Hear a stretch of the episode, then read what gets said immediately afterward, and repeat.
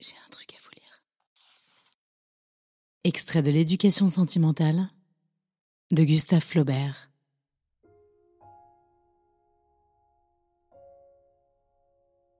À un certain moment, leurs mains se touchèrent et ils les laissèrent longtemps réunis. Que leur conversation était banale. Tous les mots qu'ils prononçaient, ils avaient envie de les dire autrement et ils se retenaient, de peur de trop se dévoiler. Elle n'avait jamais paru si adorable à Frédéric.